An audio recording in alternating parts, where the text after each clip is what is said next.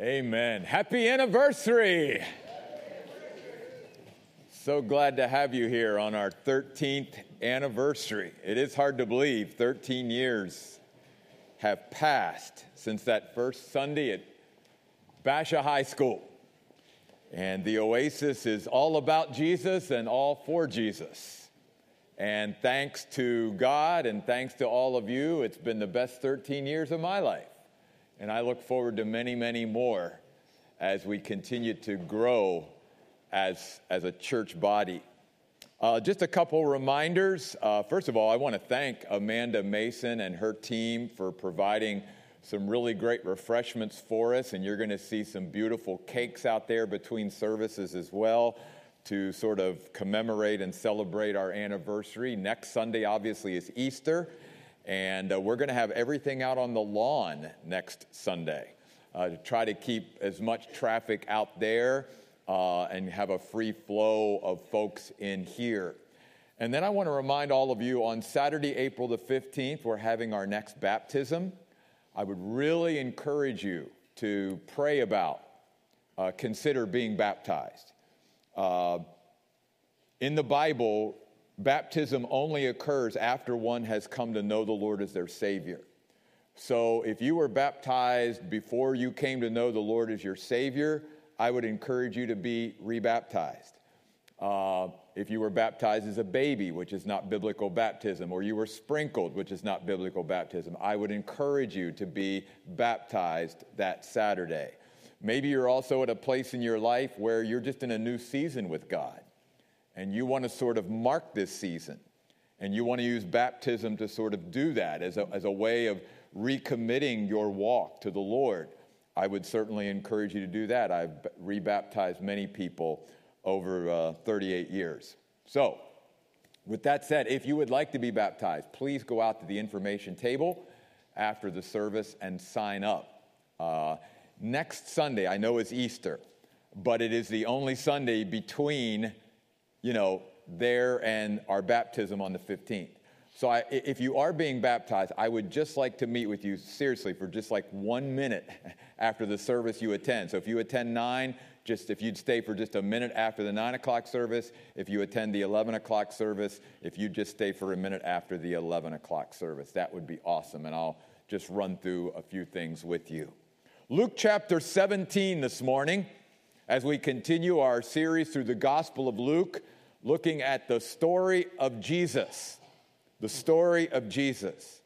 And this morning's message is entitled All in the Family. Because Jesus is wanting to establish, if you will, family identity. Family identity. You see, every family that you and I are a part of has an identity. Your family has an identity. At some point, whether it was your ancestors or whether it was you or whatever, you established a certain way of this is the way we do family. This is who we are. This is how we relate to each other. These are our values. This is what our family is about. Every family has an identity like that. And Jesus' family is no different.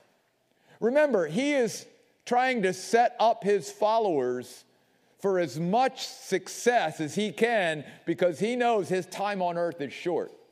And he knows that the people that he is specifically talking to here are going to be the foundation of this new entity called the church, the body of Christ. What we are a part of today, that's been now in existence for 2,000 plus years. In fact, you see that in the fact that in verse 1 of Luke 17, who's Jesus specifically and intentionally speaking to? He's speaking to his disciples, his devoted followers. And though he doesn't come out and say, hey, this is what I want my family to be about. This is what I want the church to be about. Th- these are some of our values. This is our family identity. Yet, in everything that he says, that's exactly what he's doing. He is highlighting certain things that he wants to be part of his family identity, if you will.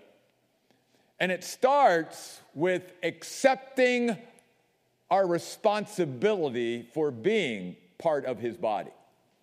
Accepting responsibility.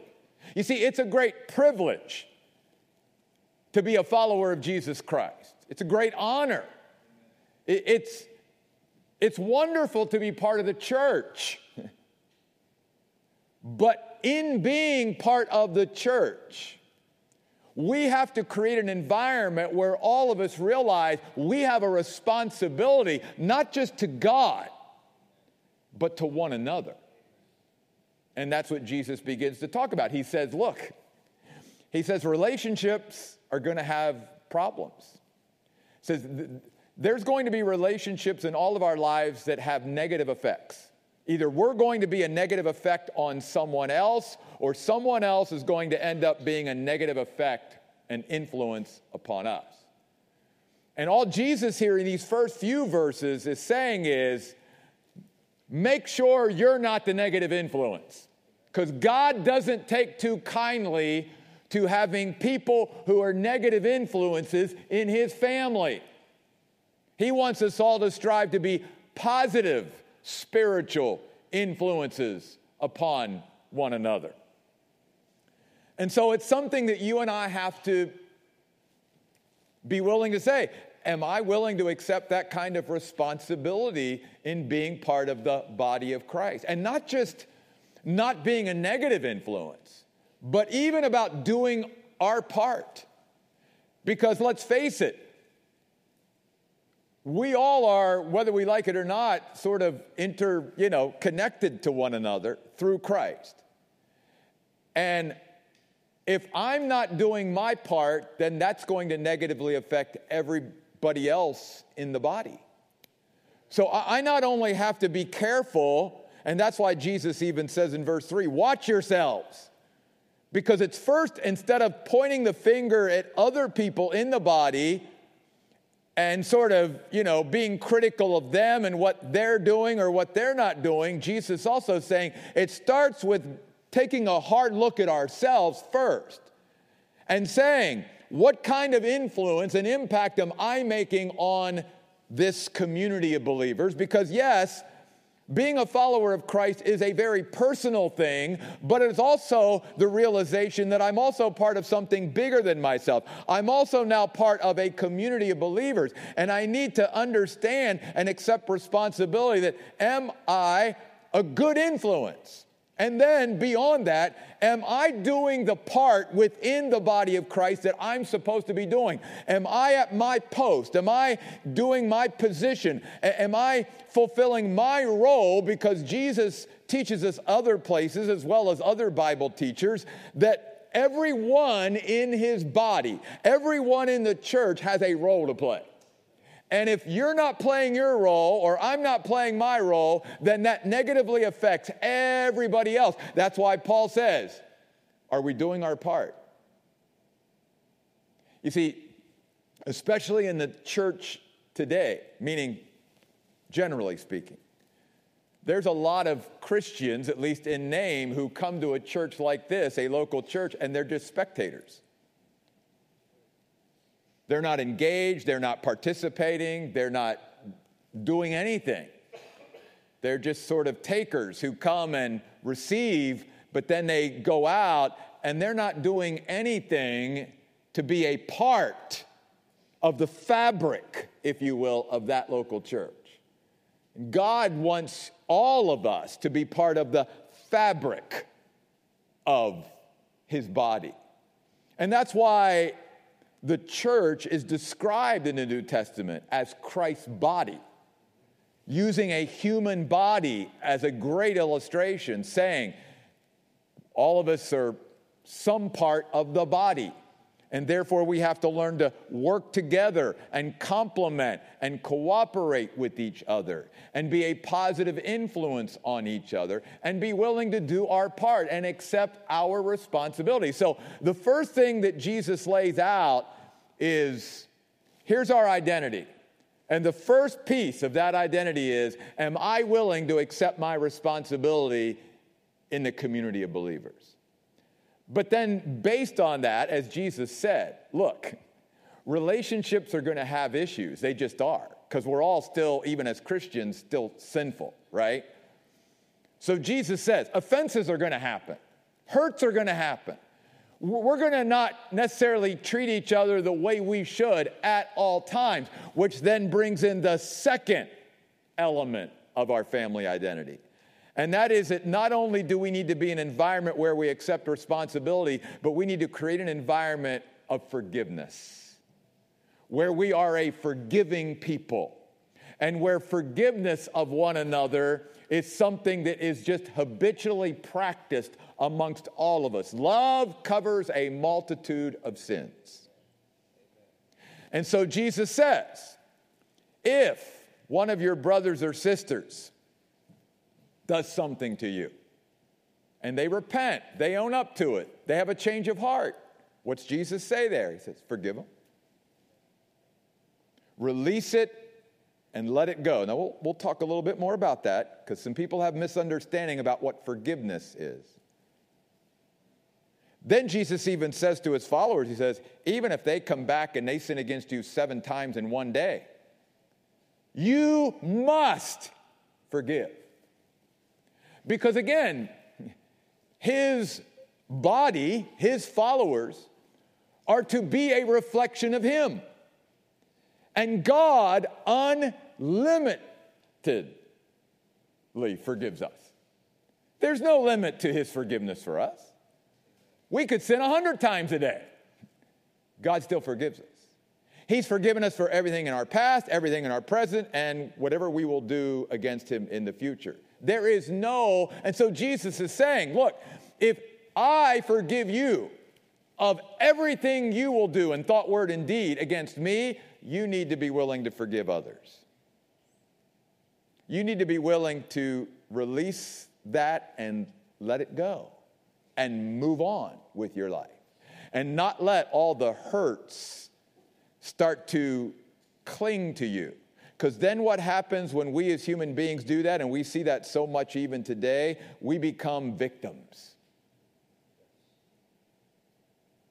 We become victims. And Jesus doesn't want us to become that. Now, let's talk about forgiveness. First of all, Jesus is not encouraging his followers to forgive others to let them off the hook for what they've done. Actually, when you and I practice the art of forgiveness, it's, it's more about what it does for us, the forgiver, as it ever does for the one who needs forgiveness.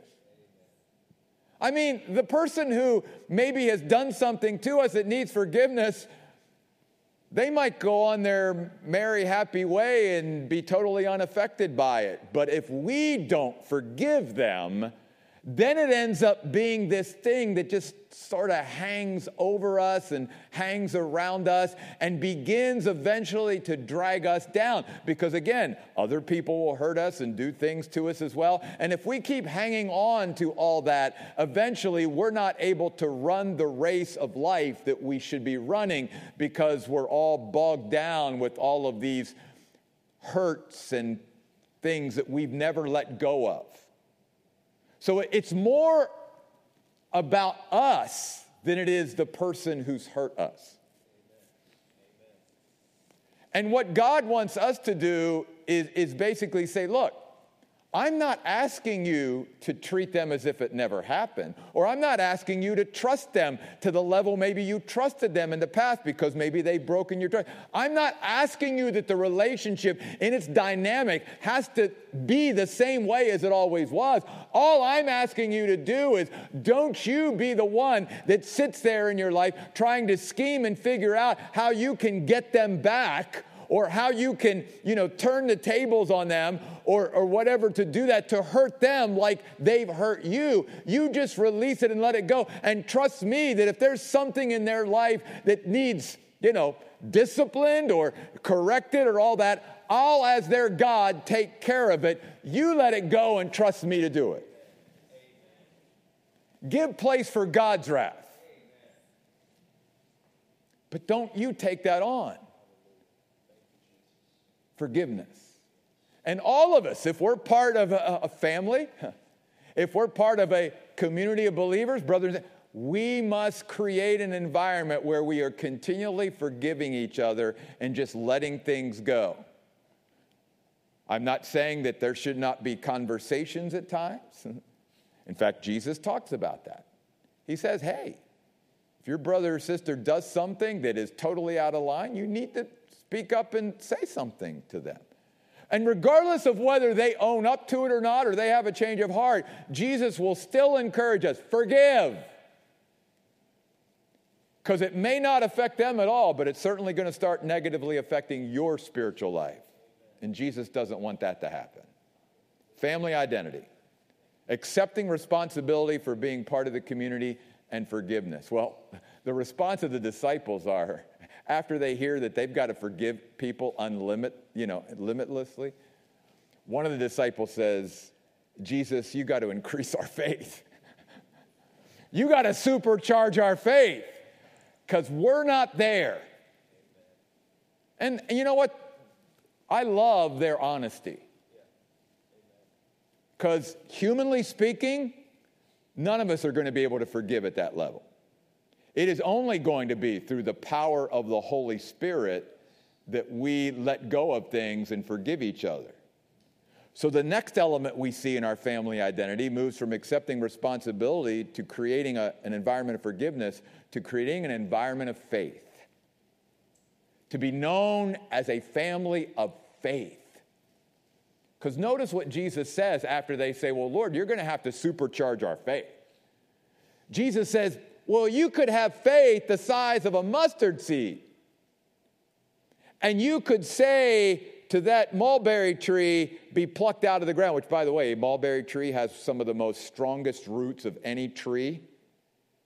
Jesus is saying, Even if you have small faith, you could tell that tree to be plucked up and it would come out of the ground. Because Jesus is trying to teach his disciples something very important about faith. It's not the amount of faith, it's the object of our faith.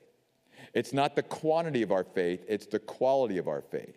And Jesus is simply saying if you have small faith as a community, but you're putting your small faith into a big God, you can move mountains. Because it's not the size of our faith, it's the size of our God. It's who we see our God as being. You see, when you and I have that quality of faith, we will begin to see God work and move supernaturally. And we will see miracles happen because, again, it's not about us and our size of faith or our quantity of faith. It's about how great of a God do we believe we have. And do we believe we have a God who nothing is impossible for? That he can do anything, that nothing is too difficult for him, that he is Almighty God, that he has all the power in the universe, and he doesn't even need to exert himself in order to change the entire universe if he wants to. I mean, he spoke a word and the entire universe just started coming into being. Nothing. So, how big is our God? And are we expressing our faith continually as a community of believers in how great and how big our God is? We sung about that this morning. And that's really what Jesus wants his family to be known for. The only thing that Jesus ever marveled at, according to the Word of God, is faith or lack of it. That's the only thing the Bible ever says Jesus actually, like, whoa, was the expression of faith in him or the lack of it. And remember, in order to be faithful, as we've talked about for the last several weeks, you've got to be full of faith. You've got to believe and trust in your God. You've got to believe that He is great enough and big enough, and nothing is impossible or too difficult for Him.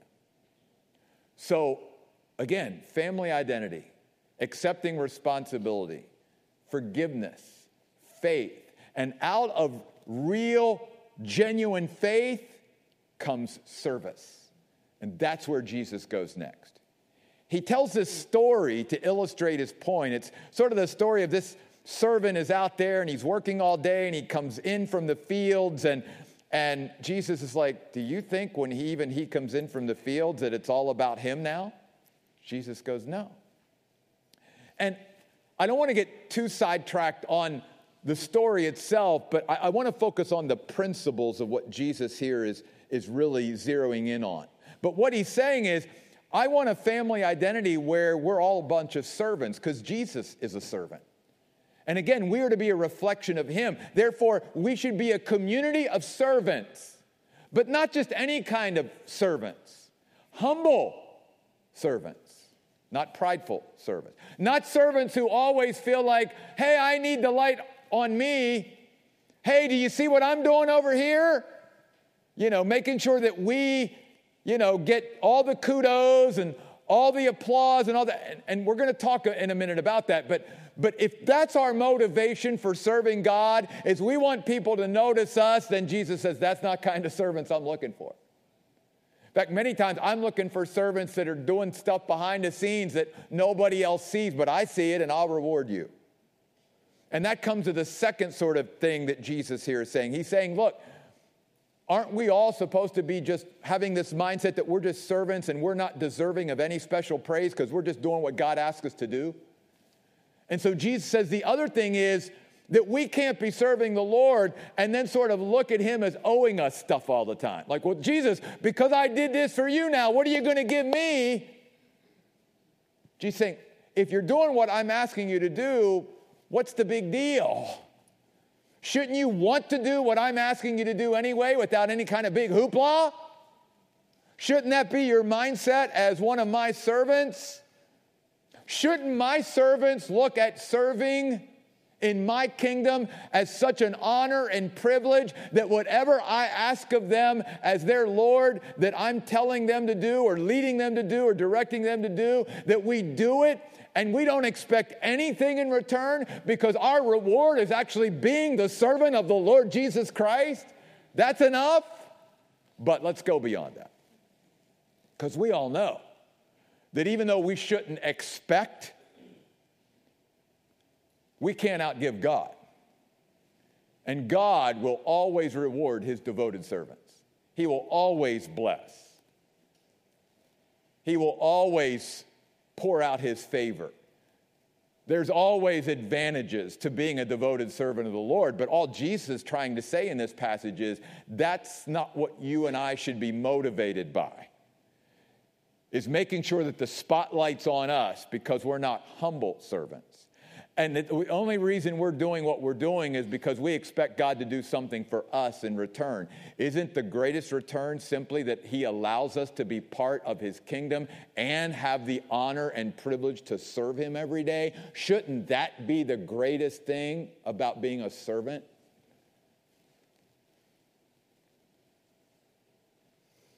Then, verse 11. Very short, but it's very powerful it says that Jesus was on his way now at this point to Jerusalem. So I'm going to give you the next sort of element of our family identity, and then I want to talk about it for a moment. Living with purpose. Being part of a community where we're all living with purpose, and where even as a church, we have a purpose. And it's going to be a unique purpose because, again, every family's different, every family looks different. And the Oasis Church's purpose that God has laid on our hearts is going to look different than other churches. And that's why we're not going to be a church for everybody. But for those that God is leading here, and for those that are looking for a family identity like this, then this is the place for them. And they can find it here. Why do I say living with purpose? Because throughout the Gospel of Luke, one of the things that Luke constantly is reminding us of is that even though Jesus is here and there and everywhere, he always had his eye towards Jerusalem because that was always the goal. That's what he came here for. Ultimately, it was, I'm going to Jerusalem because that's where I'm ultimately going to fulfill the Father's will for my life. I've got to get to Jerusalem because I got to die on a cross there and shed my blood and sacrifice myself for the sins of the world. Therefore, he was always pointed to Jerusalem. He lived every day with such directed purpose. He knew where he came from, why he was here, and where he was going. And Jesus wants all of his followers, including churches, to have that same mentality. We know whose we are, we know who we, who we came from, and where we came from, we know what we're about, and we know where we're going. We are living with purpose. And too often in our society today, both with churches and with Christians, there are so many who are living without directed purpose. And you know why we know that? Because then we operate like the children of Israel who were delivered out of bondage in Egypt. We wander. That, that, that's how different it is. If you're not living with directed purpose, then you have no aim, you, you have no goal, you have no direction to your life. You and I wake up every day and, and, and we just sort of wander and try to just sort of bump around and figure it out. And that's what they did for 40 years because they weren't living with purpose. They were purposeless people. And their 40 years of wandering was a great illustration of that. God doesn't want us to live that way. He doesn't want us to live as wanderers. He wants us to live like Jesus, who got up every day and knew what his purpose was in the Lord and woke up with that purpose every day. He, he knew, I have a reason for being here.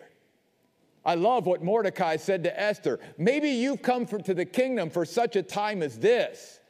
Do you recognize, Esther, what your purpose is? God elevated you to be the queen of Persia so that you could intervene for his people in this very strategic time. Folks, all of us have come to the kingdom for such a time as this. This is our time, and we've got to seize the opportunity and live with purpose. And we got to do so as a church. So that's why we've clearly defined here at the Oasis Church. We have two pillars worship and the Word. We want every ministry to be about worship and the Word. That's what our Sunday services are about worship and the Word. That's what our Wednesday service is about worship and the Word. Because we're going to focus and we're going to be very simplistic. We're not going to be a church that's program centered, that has a lot of ministries and things going on program wise. Because I have felt from day one that God wanted me to lead our church to be more people oriented than program oriented to where the church doesn't have to have a hundred different programs going at every time and try to fit people into all these different programs. That what God wants us to be about is to build each other up, to edify one another, and to build us up as the people of God. And then if God is leading you to do something, my goodness, you go do it, but you don't need to run it through the church. You just be who God wants you to be that prevents the church from trying to accommodate every last person that comes in off the street to the church. And that also prevents the poor people in the church from trying to fit into a mold that's already been created that somehow they've got to fit into, that maybe you don't fit into. This is what the oasis is about. Now, again, that may not be for you. That may not be your cup of tea. That, that may not be, you know, what you want your church family to be about, but that's our identity. And that will continue to be our identity till I go to be with Jesus. I, I can't help what happens after I'm out of here. But I hope, like Jesus, that we as leaders will create such a identity that this is who we are that even after some of us go to be with Jesus, it's still going to be like that. Because that's what Jesus was thinking. Jesus, like, I'm getting ready to go to heaven, guys and gals. I'm not going to be here anymore. I need to instill in you who I want my family identity to be with my followers so that when I go back to heaven and you start the church, this is who you are. You are a people who accept responsibility for being part of my body. You are a people who forgive one another. You are a people who express faith. You are a people who serve me and look at serving me as a privilege and an honor. And you are a people who live with directed purpose. One more. In verses 11 through 19, Jesus gives the story of these 10 lepers that he was going through Samaria and Galilee. And these 10 lepers, obviously ostracized from society, cry out to him, Jesus, Master, have mercy on us heal us. Because to be a leper meant you could not participate in any spiritual things. You couldn't be part of the community of believers. You had to keep your distance. And you couldn't be part of really even a family at all. You were a loner, you were isolated. And they obviously wanted healing physically because it was a very painful, awful disease. And Jesus says, You go to the priest. Why is Jesus telling them to go to the priest? Because it would be the priest that would actually be able to have the power and authority and to give them the permission to rejoin society, if you will. That was the rule. If the priest said, Yes, you are cleansed of this, then you can start coming to services again. You can start engaging with people again. So Jesus saying that. And you'll notice something in the Word of God there. It says, As they went their way, they were healed. In other words, Jesus didn't heal them. He wanted to see, Will you trust me?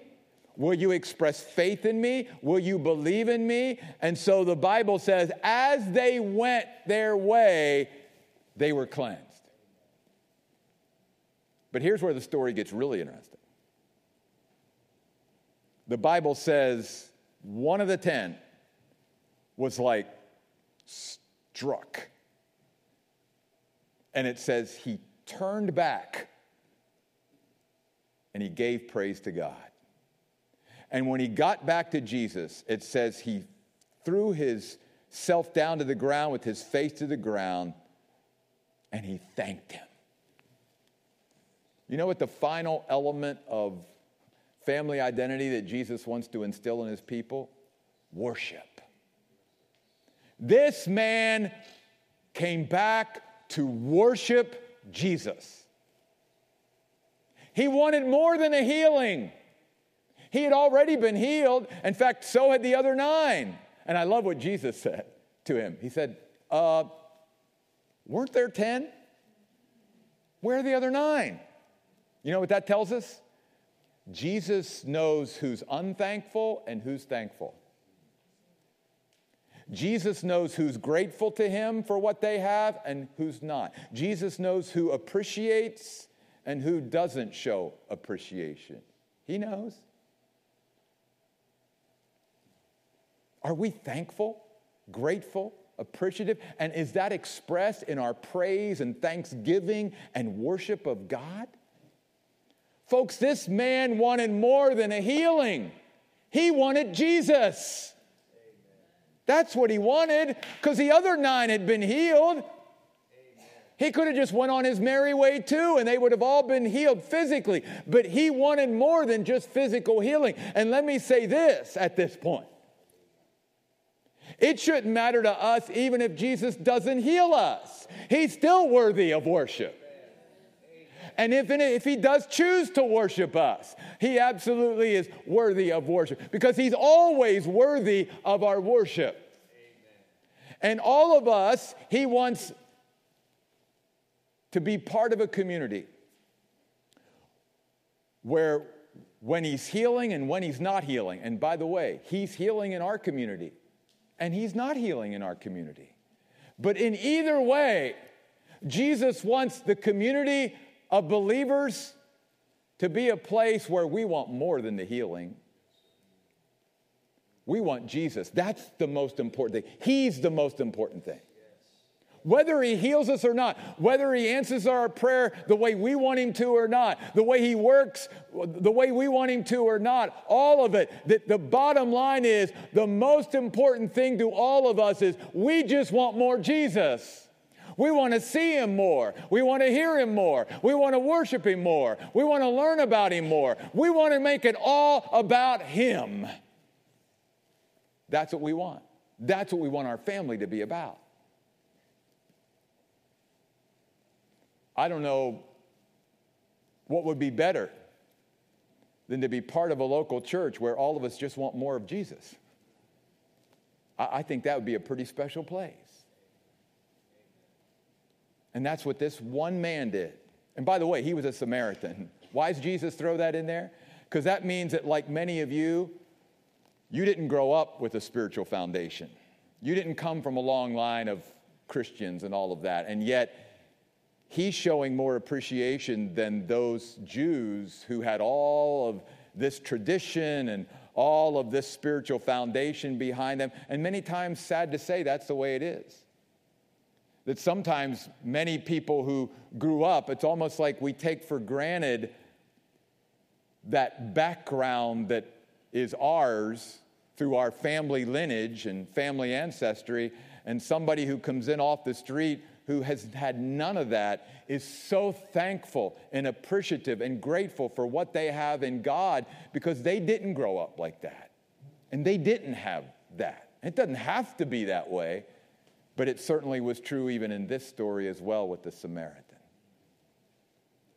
Don't miss his posture. He came back, gave praise to God, threw himself on the ground with his face to the ground, and thanked him. That's worship. In fact, can I say this? I love it when we're worshiping God and when we're expressing and we're exuberant and we're enthusiastic. That's great worship, but do you know what the highest level of worship is? When we are, our heart is so affected by God that we can't do anything. We can't say a word because there's nothing adequate that can come to our minds that can come out of our mouth and our heart is just sort of it's just stopped in its track. There's nothing, we're just froze. The greatest worship is actually just silence before God because we have nothing to do or nothing to say. We're just in awe. Oh. Every family has an identity. Every church has an identity. And Jesus was getting ready to leave and go back to heaven. And he's saying, guys and gals, you're going to be the ones to carry on this identity in my body, the church. I want to tell you right now, this is what my desire is. I want a family that accepts responsibility for being part of what they're part of. I want a family that's creating an environment of forgiveness. I want a family that's creating an environment of expressing our faith in a great God. I want an environment where we are serving, serving because it's simply the greatest privilege and honor to serve the King of Kings and Lord of Lords. I want an environment where we're all living with directed purpose. And I want an environment of worship, of true worship, of enthusiastic, exuberant worship but also sometimes just silent worship where we stand in awe and wonder of our God. That's who I want us to be as well. Because I believe that those are the values of our Lord Jesus. And therefore, if we're following him, they need to be our values as well. They need to be what we're known for as his people because we are to be a true reflection of him. I'm going to ask Nicole and our worship team to come now. And I'm going to ask all of you, would you stand with me as we close in prayer?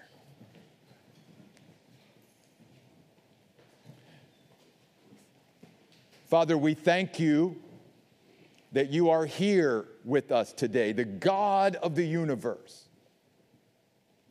the transcendent God bigger than the universe that you've created. And yet, Lord, even with all of our technology and our telescopes, Lord, we can't even begin to get to the end of your vast universe. And yet, God, you're greater and bigger than that which you've created. And yet, God, in your humility,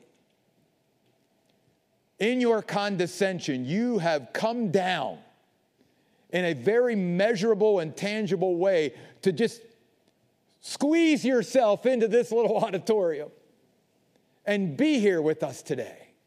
And we thank you for that. And we pray, Lord, that what you have shared with us today through our time of worship and our time in the Word, God, would truly be life altering, life affecting, life transforming. And that God, more than anything else, what we came here to your house for today was more than a healing. We came here for Jesus. More than anything else, Lord, that's what we want. We want you, Jesus. Nothing else, just more of you. We want to hear you more, see you more, feel you more. We want to learn about you more. We want to grow in you more. We want to pursue you more. We want to exalt you more and worship you more and praise you more. We want it to be all about you, Jesus. Help us to do that. God, thank you for these wonderful 13 years because in it you have shown your faithfulness and your glory. It's all been because of you. And however, Lord, long you have for us here on this earth, may it always at the Oasis Church be all about you and all for you. We pray in Jesus' name. Amen.